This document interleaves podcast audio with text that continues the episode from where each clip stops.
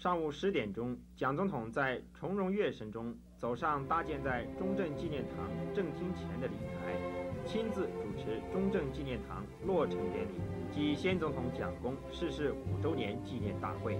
气势宏伟的中正纪念堂，今天在温煦的阳光下格外壮丽巍峨。时任总统蒋中正于一九七五年四月五日因心脏病逝世后，当年六月即决定兴建中正纪念堂，并在一九八零年完工。中正纪念堂无疑证明了台湾在戒严时期的威权体制，但同时也在自由广场前的野百合学运。台湾奇迹的转型，和平的走向民主。中正纪念堂除了是一个充满争议性的建筑，但同时也是台北必去的观光景点之一啊！今天和中台北的特别企划，我们邀请到的是法律白话文的 Roy，与我和明轩一起打开中正纪念堂，了解台湾过去的威权和现在得之不易的民主吧。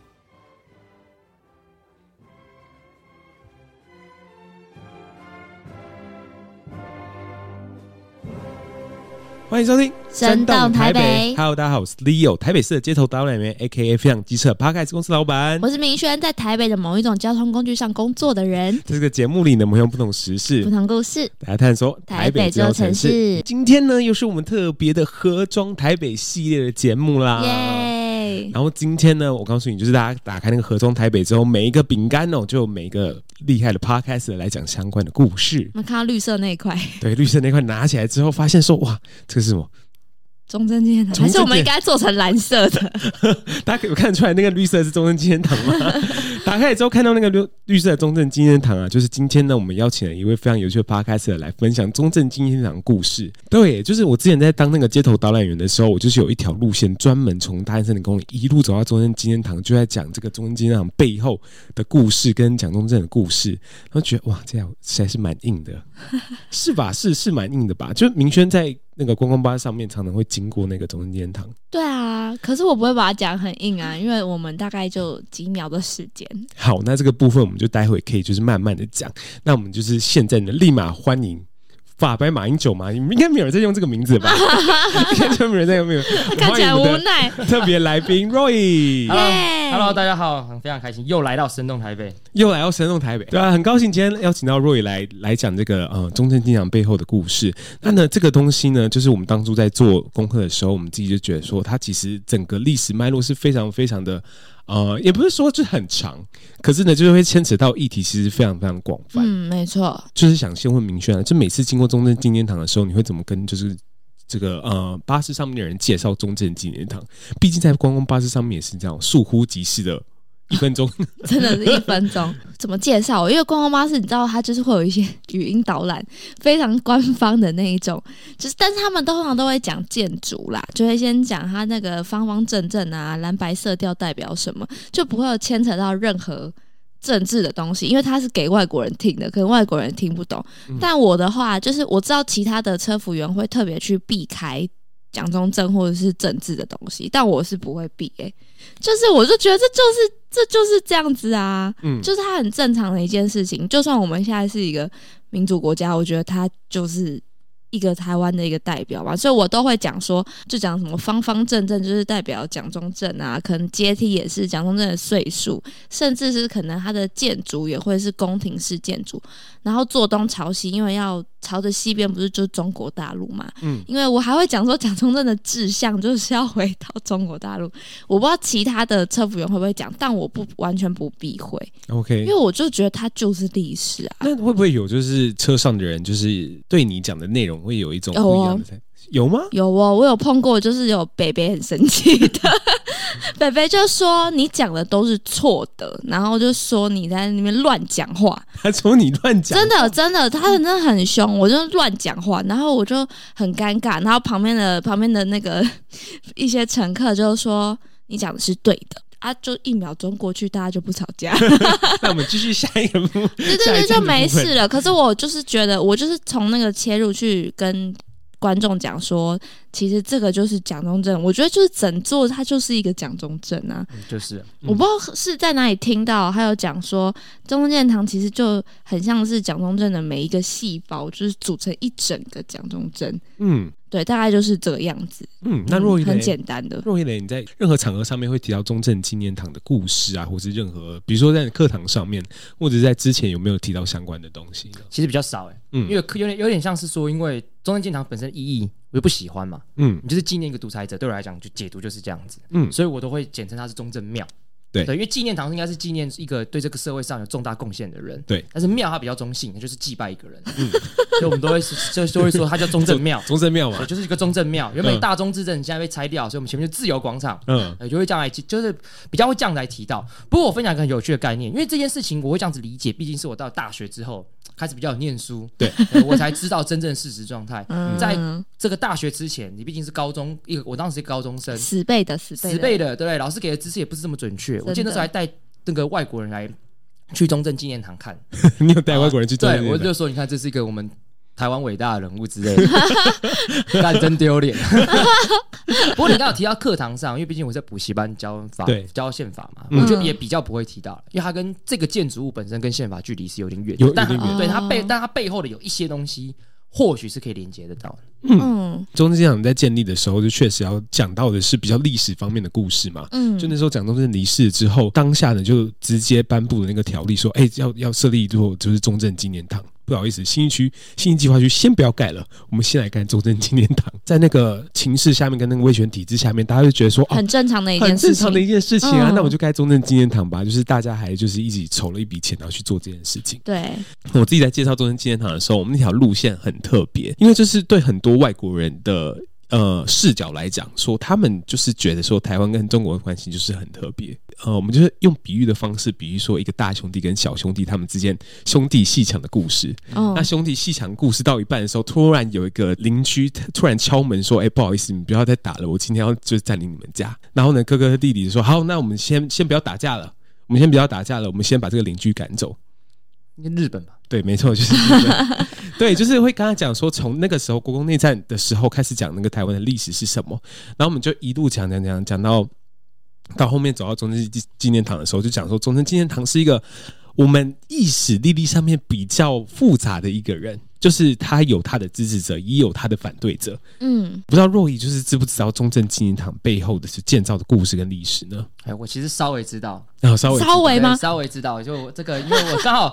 刚好这个那个我很喜欢看一些台北都市计划的一些书。啊，然后 台北都市计划，然后你问我这命题的时候，当时想说哇完蛋了，有点不太知道。可是我后来一翻书，发现哎，我书里面就有写，嗯，就大、哦、对大概可以跟大家分享，是因为这个在日治时期的时候，本来是一个营区，嗯，然后本来是这个就是一些步兵会可能会住在那边的一些营房这样。对，我就记得它是军用地，对，它是军用地。然后后来国民政府来的时候。就是当然就是接手这个这个军用地，嗯，那只是有个比较麻烦是这个军用地在它在一个就是因为总统府在附近嘛，所以我们讲台北的旧城区其实在附近，对，那一个那么大那么大的一个区域在台北的正正中心附近。然后又这么大的军用区，所以他们就决定，那我把它迁走好了。那迁走之后，他们想说，那怎么办？有两个方案。第一个是台北市绿地太少，应该要盖公园。嗯。第二个应该是盖台北市要有第二个商业区。嗯。当时还没有东区哦，当时他们就是你刚才讲信义计划区，是因为前面其实是信义路嘛。对。对，所以其实信义计划区是在那个边，然后现在左手进行，甚至还有相关的设计图，我还看过那个设计图，哇，高楼大厦，就是这些仿佛像是台北曼哈顿那样子。然后，可是最后那个而且那个方案还有取个名字叫银边新社区。只是真的都计划好了，嗯，就真的是蒋中蒋中正一九七五年去世，突然去世，突然去世了。那你也知道，当时这种威权社会，这种讲好的事情，当然说改就改，所以就变成现在这个样子。对，而且那时候就是我去读了这个资料之后，才知道说，哦，建中正纪念堂有点像是想要延续他的那个威权的状态，是不是？对，没错。因为新的那个接下来就是蒋经国要上任了嘛，可是大家还是 focus，就是大家在造神啊，或者是真的很崇拜，其实都还是在蒋中正先的身上，所以如果你没有做这个延续的动作，其实蒋经国的政权会很不稳固。对，所以就做了这件事情。嗯，所以就是呃，之前就是国外有个在研究列宁崇拜的那个学者，就在讲说，就是确实用这种方式是可以延续那个威权的那个。对对对对对。那时候蒋中正过世了，好像隔一个月还是隔一个年，他们就颁布了说永久纪念总统蒋公办法。哎、欸，我昨天在看这表条例的时候，我心里想说，哦若一知道有这条这一条吗？我跟你讲，那可以废吗？大概知道，因为他先跟大家讲，因为办法其实并不是法律，哦，对啊，它只是一个坦白讲行政命令位阶的。那其实，嗯在台湾有非常非常多这样子荒谬的一些东西。对，如果有兴趣的话，可以看我们你新书。说各种特别的办法，对，其实有很多很多很怪的一些条例跟办法，嗯所以说可不可以废？当然可以废啊。那废了哦，就是等于那如果废了，就是再也不用纪念这个人的意思吗？呃，它的等于是它上面的法效性，当然是就拿掉。哦，对，但是为什么大家不去处理这件事情？因为这就会又在挑起这个一个争争端端，可能对可能对有些人来讲，可能可能出一件事情要更加小心。嗯，对啊，然后这个办法里面呢，其中就是一条就很明烈，就说好，我们要盖中正纪念堂一座。哎，我之前就是访问过，在讲都市传说的，就是半夜蒋公是否会在学校里走路，他在讲都市传说的，然后他在讲说那时候在颁颁布这个办法的时候呢，蒋公就是你看蒋公那个微笑的角度跟直立的角度都要就是算的精精准准。可是他在笑哎、我其实为什么一直很想说他到底为什么会笑？可能要笑得心里心心里发。我想说不是应该要就是很庄严这样子？对，可是就是因为他笑的关系，可能我们从小可能在操场啊、运动场见到他的时候，会觉得说，哦，这个人感觉是一个很亲和，然后对对对台湾历史贡献的一个人，就是深入小朋友不懂的人的心中没错，没错。啊、对，好奸诈、啊！很 奸诈，确实是很奸诈。就是所以呢，这种就威权的设立的时候，就是大家都会觉得说，哦，不止铜像嘛，就是中正纪念堂整个本身它就是一个威权的设立，给人一种很庄严、很尊敬的感觉。就是如果就是大家从那个牌楼，就是明轩每次关八会经过嘛，然后你就会看大那个自由广场那个牌楼，从那牌牌楼走进去之后，你就会一路延伸。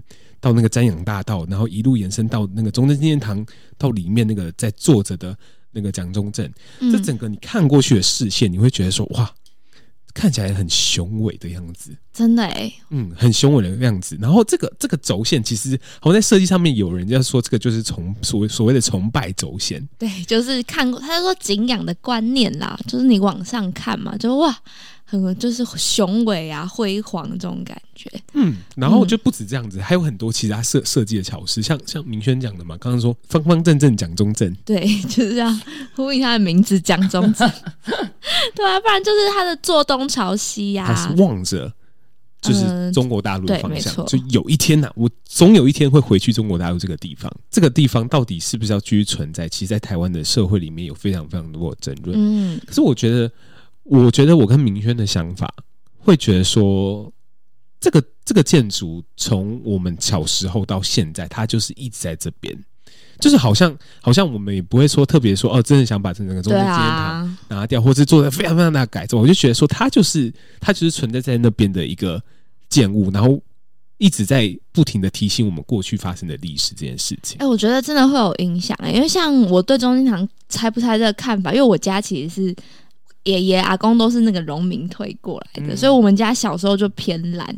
然后小时候你就是会觉得说，民进党都是坏人，对，真的，这我也是。对，可是就是，然后那时候就是有时候常常会，我就印象，因为我阿公很爱看新闻，然后就看到陈水扁还是谁，一天到晚都要么要改纸钞啦，然后改什么身份证啦，然后又要改名字，中间好像改名字改什么，然后我就会觉得说他们很无聊。就我会觉得我在这个地方住的好好的，他没有挨到我，然后纸钞我也用的好好的，什么东西都没事，为什么要改浪费钱？可是我觉得长大之后真的是有认真去看过功课，或者是去看过背后，才可以理解说为什么都那么多人想要把它改掉。嗯，对啊，其实像纸钞，其实像世界各国很多国家，好比说我们讲以欧盟来讲好了，其实很多国家的纸钞其实都是。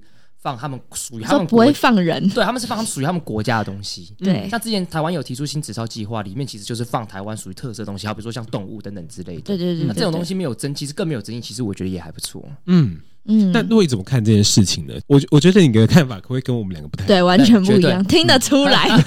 我要听开头就知道。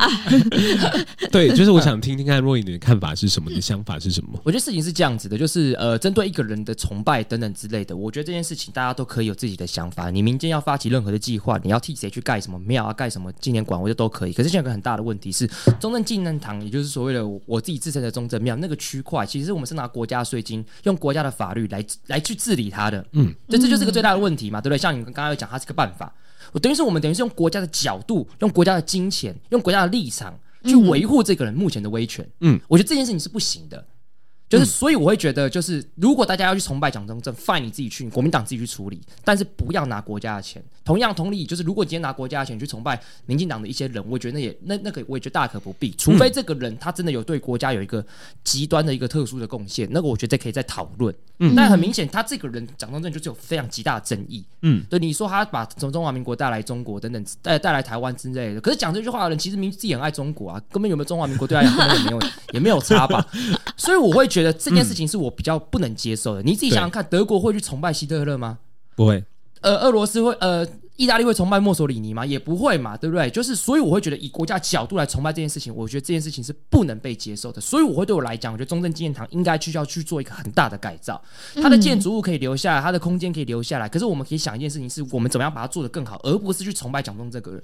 嗯，所以每一年都说有人不是都会在可能在一些特殊日子。拿那个漆、那个红油漆去丢蒋中正嘛，对不对、对，我们我非常支持。你 非常支持，非常支持。之前正大讲，就是图书馆也是蒋中正在那边嘛，对不对？然后也会有学生丢，嗯，那个墨水等等之类的，非常支持。哎、欸，可是这样丢了之后，不是要用国家的钱帮他洗澡吗？对啊，对啊。可是，可是对，可是，可是你要你要想一件事情哦，花那个帮他洗澡要花多少钱？平常花多少？花几万块在这个蒋中正身上，大家都没靠腰了。我花个几千块帮他洗一下，那个大家也不会在乎。可是这只能重新大改造，又是另外一笔钱呐。就是比如说我们的，比如讲中正纪念堂好了，讲就说那个如果铜像全部一个一个要做一一座一座要拆掉，对，它也是人民的纳税钱去处理这件事情。就花，我讲真的，大家不要那么虚伪啦。大家就是其实平常也没那么 care 所谓的钱花到哪里。好像是啦，对啊，是。今天国防预算通过几千亿、几百亿，你都没再在乎了。这个几万块的东西、几千万的东西，你跟我讲说哇，这是我纳税钱，我很 care，不要骗了。是 hold 不住，是 hold 不住哎、欸，真的 hold 不住哎、欸。不是啊，因为刚刚刚刚就是为刚才的论点说，他就是拿着国家的钱去做这件事情，然后呢，后面又砸你说没有没有。可是我听得出来，他 care 不是钱，他只是觉得说是用国家立场去支持这件事情，他不能接受。对。那你觉得现在就是台湾有在用国家的立场去支持这件事情吗？可是他觉得这个方面就是啦，摆在那边就是它的意义就是嘛，你 Okay. 你就是呃，你看，好比说你有一个捷运站就叫中正纪念堂，这就这个就是一个。一个支持的一个象征哦，真的吗？对，这么严重哦。对我来讲就是这样子，因为呃，我确实可以理解说，就是呃，比如说我们像是小小时候就长大的过程中，就是长公就是放在那边嘛，对啊，我们就没有什么感觉，我们就没什么感觉。如果可是长大后，如果任何一个我们现在的总统变成雕雕像，对就是马马英九、马英九或是蔡英文，任何人变成雕像放在那边，我都觉得很奇怪。对对对，那其实就是过去这种。我们生长的历程，就是这个东西的可能威权，这个东西不经意的可能潜移默化我们的改，我们的我们的我们的对这件事的感受。嗯，可是这个东西我觉得很棒的一件事情，是我们又经历了民主的这一趴，就是我们在经历民主的时候，我们又回去想说，对，就是因为可能在过去的某些时间发生了一些事情，然后我们可以去想这些事情的时候，我们才想说，哦，这个东西是是是不是有机会可以去改变的？嗯、对。突然被说服了，就自己自己自己说服完自己吗？没有，可是可是我自己还是比较偏向说，其实我觉得中正纪念堂它本来的样貌就是在一直在提醒人们过去的历史教训这件事情。嗯，我我觉得是这样子，就是因为我可能比较单纯呐，我没有想那么多，就是真的我都没有想那么多，就我会一直觉得说这个东西，我觉得留下来，我并不会觉得它是一个威权的，因为我觉得。可能以前的人，上一辈人就觉得说，哦，他们就是很敬仰这个人，所以做了这件事情。可是，在我们这一代，我们根本就没有受过这个威权的统治，所以对我们来说，我就是觉得是它就是一个历史的痕迹。我就是这么这么简单的这样觉得。其实这我同意啦，嗯、但是我觉得这个历史的痕迹是有被去脉络化的。哦，对，这个历史的痕迹是留下他庄严那一幕，留下他有威权那一幕，然后各种小小事都在架构说这个历史的痕迹它是伟大的。虽然我们可能不经意，我们可能也不觉得怎么样，但是我觉得这就是危险的地方。一旦我们对于一个国家的威权，曾经威权的人，我们开始对他无感的时候，其实这就是我觉得比较危险的地方。我们应该还是持续要对他有感。他们就像德国对希特勒，我相信大家不会对他无感，大家不会觉得希特勒是很久以前事情发生的，我说我们无感，大家还是觉得干，我们不能像这样子的国家选出这样的领导人。我觉得应该要历史。其实转型正义当中很重要一件事情是，我们好像没有建立起一个。事实是单一版本的一个建构事实来让大家评价。现在是我们的事实都充满了各种的版本，所以评价会大家会有不同的角度。欸，但是其实好比说讲蒋中正杀人这件事情，证明就是一个事实。那我们就应该要建立起在这个事实上去讨论。那如此争议的人，我们摆在那边，让大家变成好像没有什么特别的感觉，而不是看到这个人，我们要告诉自己说，民主是可逆的，我们不可以走回头路。我觉得还没有到那个效果。嗯，好正向哦，这一段。嗯，嗯，可是可是就是，如果你是去看这个整整个中正纪念堂的时候，你是支持，比如说你说改造嘛，你是支持整个中正庙拔掉吗？还是蒋中正移开呢，或者什么之类的？我对我来讲，核心是蒋中正移开。嗯，你说他那个人直接消失了，但是移开之后要怎么样？我觉得可以再讨论。我比较没有什么绝对的一个，因为我也不是建筑的专业。但是那个那个铜像，那个威权象征必须要离开。嗯，那如果换一张照片好吗？你就换成他的照片，就是换一张照片，也也这个也是一样的，也是一样的状况。考倒考倒，反正就是威权象征必须要移开啦。嗯，对，因为我觉得那个东西，其他的那些那些小小事，只是架构里面的那个蒋中正，哦、所以你把它拿拿掉之后，那些小小事会变得是变得没有意义。嗯，对，我觉得加这样就可以了。因为因为他是不是前面每天每每个定时定点都有一个卫兵交接嘛？我其实不知道也是在哪里听到有人说，这其实就是花钱，就是有一个人守着蒋，有有一些人守着蒋中正，用国家的军队还是什么守着蒋中正的感觉。对啊，但是我觉得以观光角度来看，我觉得这东西消失好可惜耶、欸。哦，嗯，对啊，因为很多外国人真的就是会为了这个很喜欢看这种东西。对，我觉得，因为我们两个看的这件事的角度是偏观光，比较以观光的角度去看这件事情的。就是如果带外国人去到这个东西，他们会觉得说，哦，这个建筑物很雄伟。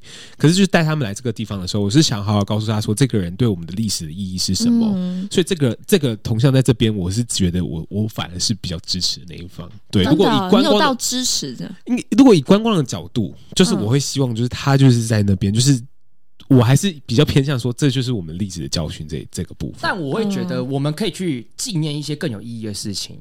我举例来讲，好比说，台湾其实是一九八七年解严，对、嗯，走到现在不过三十五年，我们成为世界上最成熟的民主国家之一。真的，我们的国会议员曾经四十四年没有选举，但我们现在的国会趋近成熟。对，我们的我们的政党轮替也转型两次，我们国家从这个。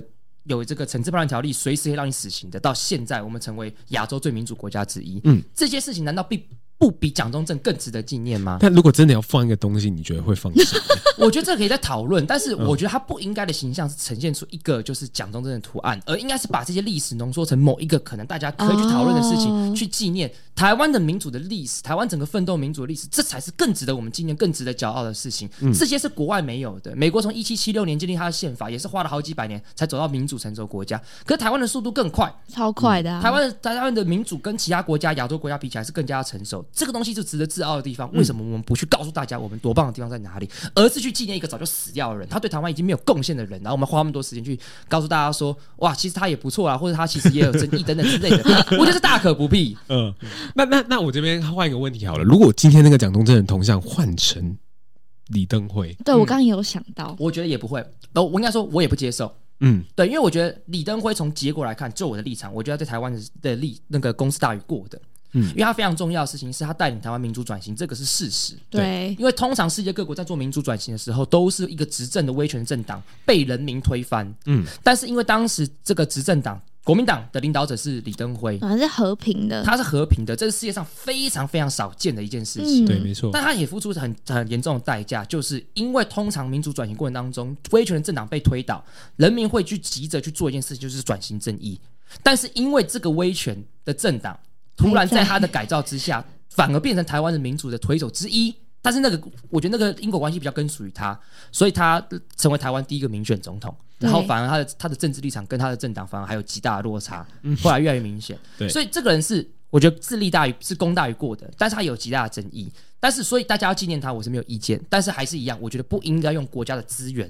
去创造、哦，你觉得这个应该由人民自发性的就对了，处理对，而不是应该花一个那么大的空间去纪念李登辉等等之类的，这个还是我还是没办法接受。嗯，哦，我觉得好有道理，直接被说服。应该说我的我我讲我的逻辑就是，我不我我不觉得国家应该要花钱去建打造一个新的威权或是一个崇拜的一个象征，嗯、民主社会。本来大家就是有功有过，上台时间就是八年、四年下台，他的国家已经带来有些好处，可能也带来坏处。我们应该平时去看待看待他，而不是把他推崇起来说我们都应该要记都要纪念他。我觉得这个是不对的。嗯，我觉得讲的很好诶、欸。那如果我们把历届总统的铜像都放在那边，我觉得也没有必要。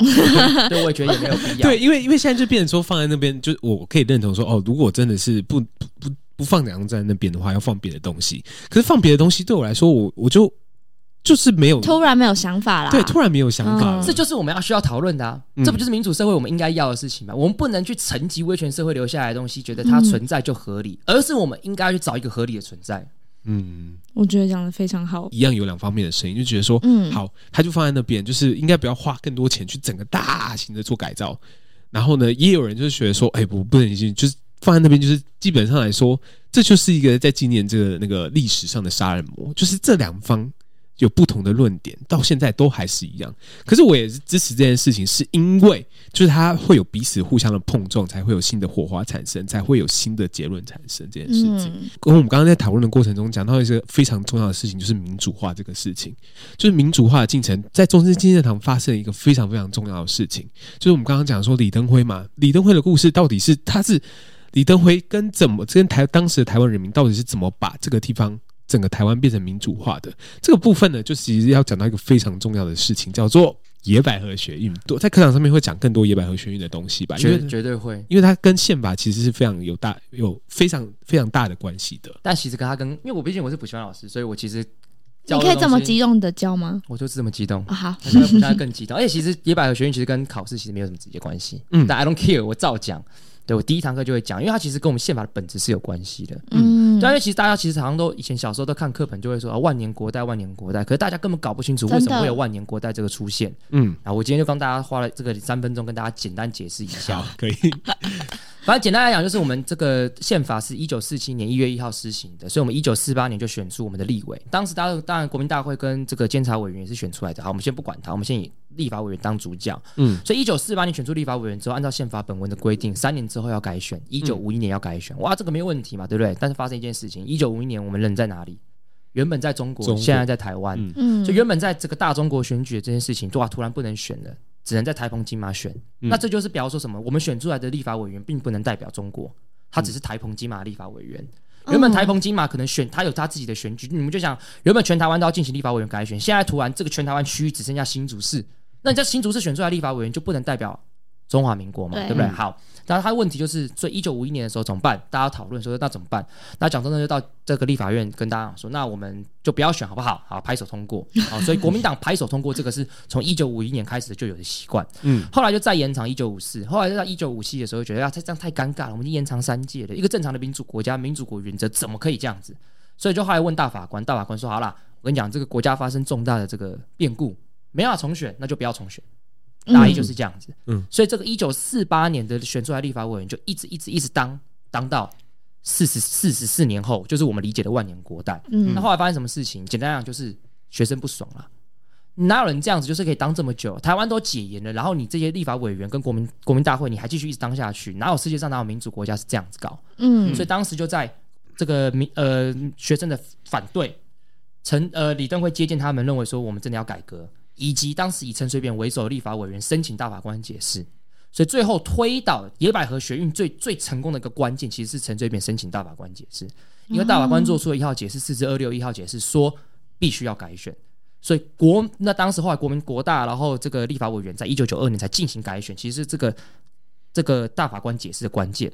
嗯，那这件事情回推到野百合，就是当时那个那个怒气，对于国大的怒气，对于我民主的渴望，就集中在一九九零年的三月，嗯，所以才发生野百合事件。嗯，所以那时候就开始，就是大家觉得说，哇，都已经解严了，万年国代怎么还在？对所以那时候就开始有人在开始在那个中正纪念堂那边静坐嘛。对，然后那静坐的人数就越来越多，越来越多，越来越多，就是越来越多人在参与，来关注这件事情。对对，然后那到现在目前就是可能目前我们现在台面上看到非常非常多的政治人物都有参与那个野百合学运，没错。嗯，对。然后可是就是那时候大家就说，好，那我们要提出诉求，提提出改革，就是说废除那个动员戡临时条款，嗯，然后。要重新改选嘛，然后召开国事会议，还有一个什么忘记了，反正大意就是大意就是要对民主改革的整个过程。嗯、对。对，那基本上后来我觉得，就像我刚才讲的嘛，因为学生抗议，但是行政权的总统是支持的，然后立法委员其实也顺势的，像我刚才讲陈水扁为首那个申请解释，那个里面申请的人不是只有只有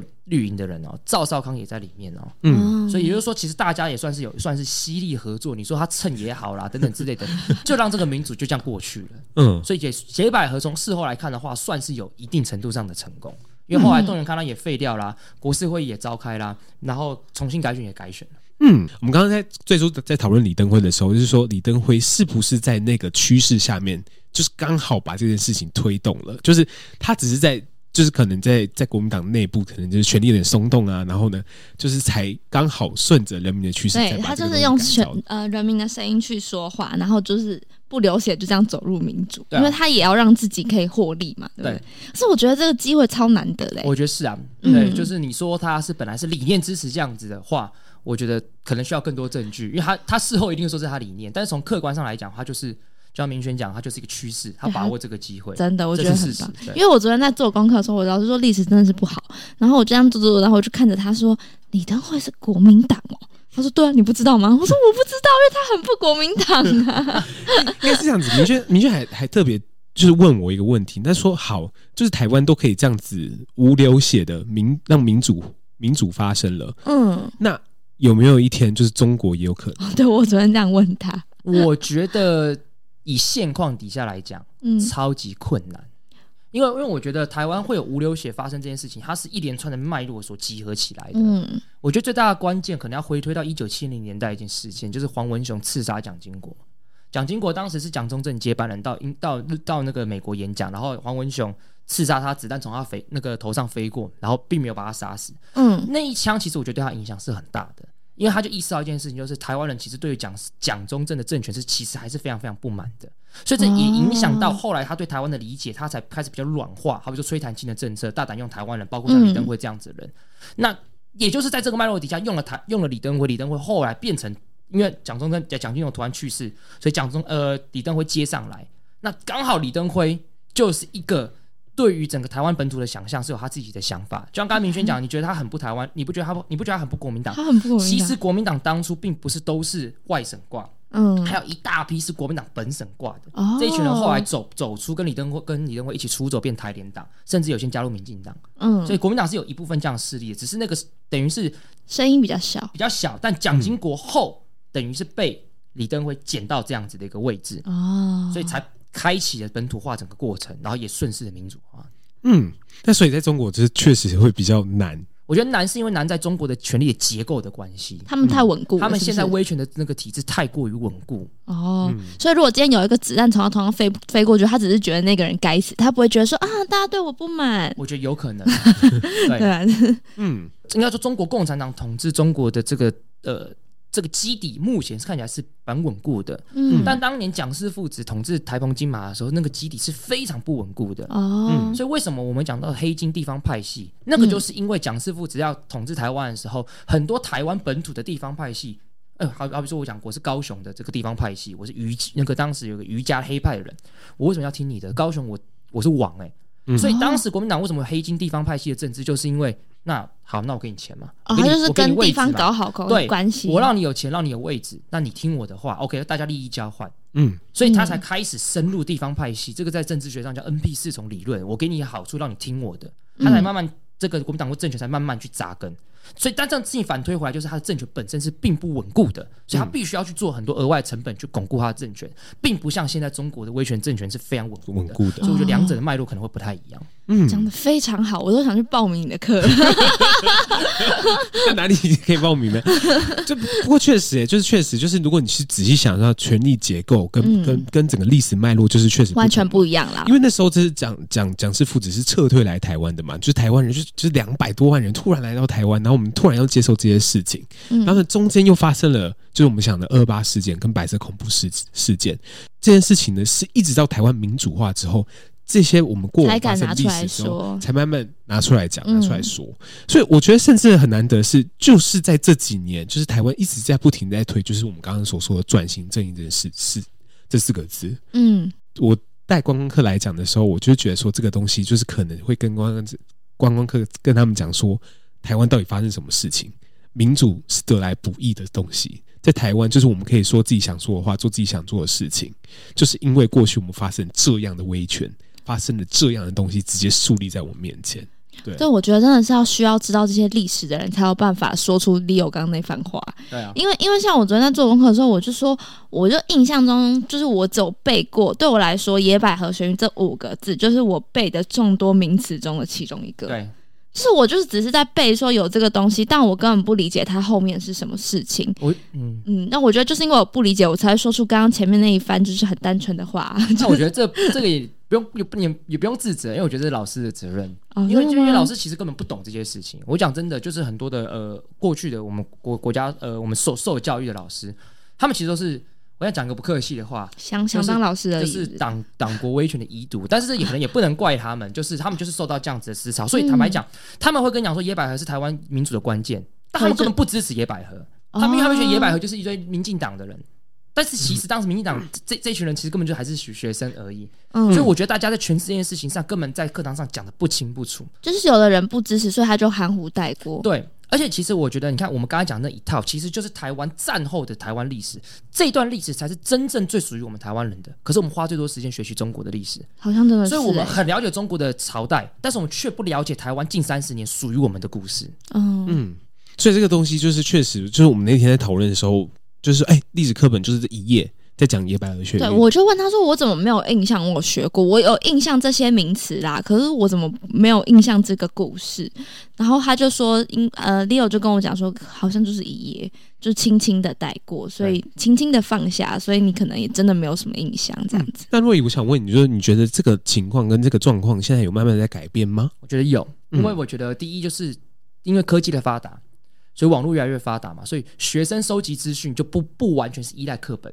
所以他会有很多很多东西可以看，好比说他可以看法律白话文，学习正确的法律知识跟历史的知识。突然之间很赞，对不对？所以这也也很很很不错。然后现在买书也很方便，所以法律白话文出了九本书，你也可以看非常非常多很棒的书。但我觉得最大的关键是老师有改变很多。我们这一代的人，我们开始懂民主，我们懂自由的人去当老师，这件事情我觉得改善很多。我也必须坦白讲，就以教育现场，我们认识现在非常多的公民老师，我觉得他们都超级棒的。他们也想办法让很多很多正确的一点的价值资讯去传达到学生，跟上一代去做出区隔。我觉得这件事情是有在慢慢去改变。我们要慢慢的去知道说，哦，我们身为一个台湾人，我们所相信的价值是什么？嗯，我们生从哪里而来？生相信的东西又是什么？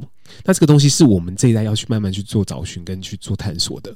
那所以就是这个东西有一点就是符合到我们就是为什么想要做这个合众台北的这个概念。对，就是这个合众台北，就是它有点像是很可爱一个台北伴手礼。那打开的时候，每一个建筑物背后都有一个非常可爱的故事在后面，不一定可爱了嘛。我们刚刚讲的不一定可爱嘛。我刚刚讲的是可怕，很可怕嘛，对不对？可是这个东西就是确实是你打开。跟你打开一个纪念品一样，就是你可能打开一个当地的特产一样，你可以跟大家讲说，哦，这个特产是哪里很有名、非常知名的东西。就你今天打开这个盒子的时候，嗯、你可以，你可以拿着绿色的中正纪念堂，刚刚讲说，哦，这我知道台湾中正纪念堂这背后的历史跟故事是什么，会跟你好好的讲这样子。嗯、对，然后我们今天特别特别感谢洛伊，就是来到这个分享分享哦。刚刚应该还好吧？有激动吗？刚刚瑞有很激动吗？刚你是激动的状态吗？普通。普通而已，是不是？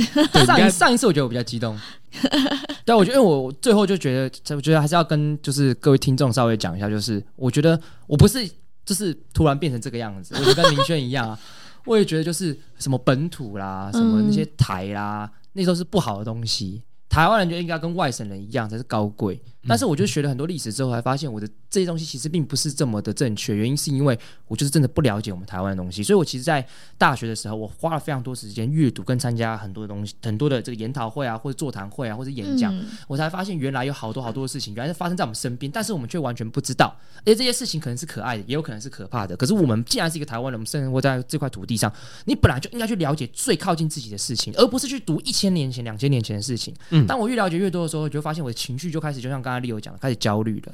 对，就是我们明明是这块土地的人，中国对我们打压，可是为什么我们要对台湾本土这块这个这两个字“本土”这件事情是这么的排斥？这是不对的。我们应该拥抱自己本土，拥抱我们自己的故事，才可以创造出我们自己的符号。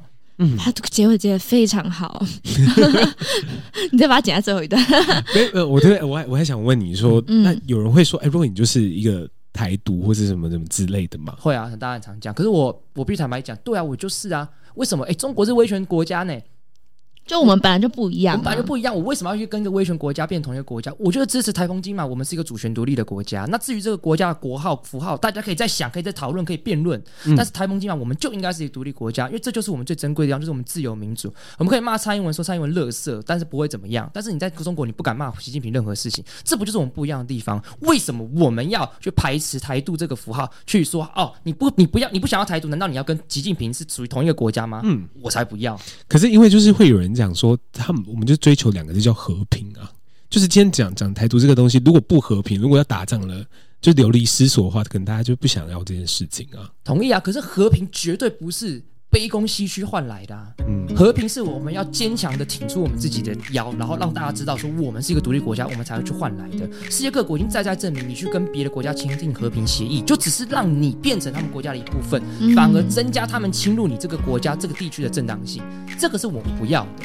而且所谓的和平，我们我相信没有人会反对追求和平，嗯，但是正因为我们要和平，所以我们在政治上选择才应该是更加的正确啊，所以我们才应该要去理解更多更多政治的事情，去理解说，我们就讲我们的主张这件事情，并不一定一定是挑衅中国，而而是我在我们坚持我们自己的主张过程当中，怎么透过更有策略更有智慧的方式，一方面在国际上支持我们主张，但另外一方面让中国就算有点情绪也不敢怎么样，这都是我们要去学习的。嗯、但是如果我们单纯因为说啊，因为和平什么都不要主张，这东西是廉价的，这这源自于我们对政治、对历历史什么都不了解，嗯、所以我们觉得啊，他不要讨论，不对，我们更应该要去讨论，更应该要辩论。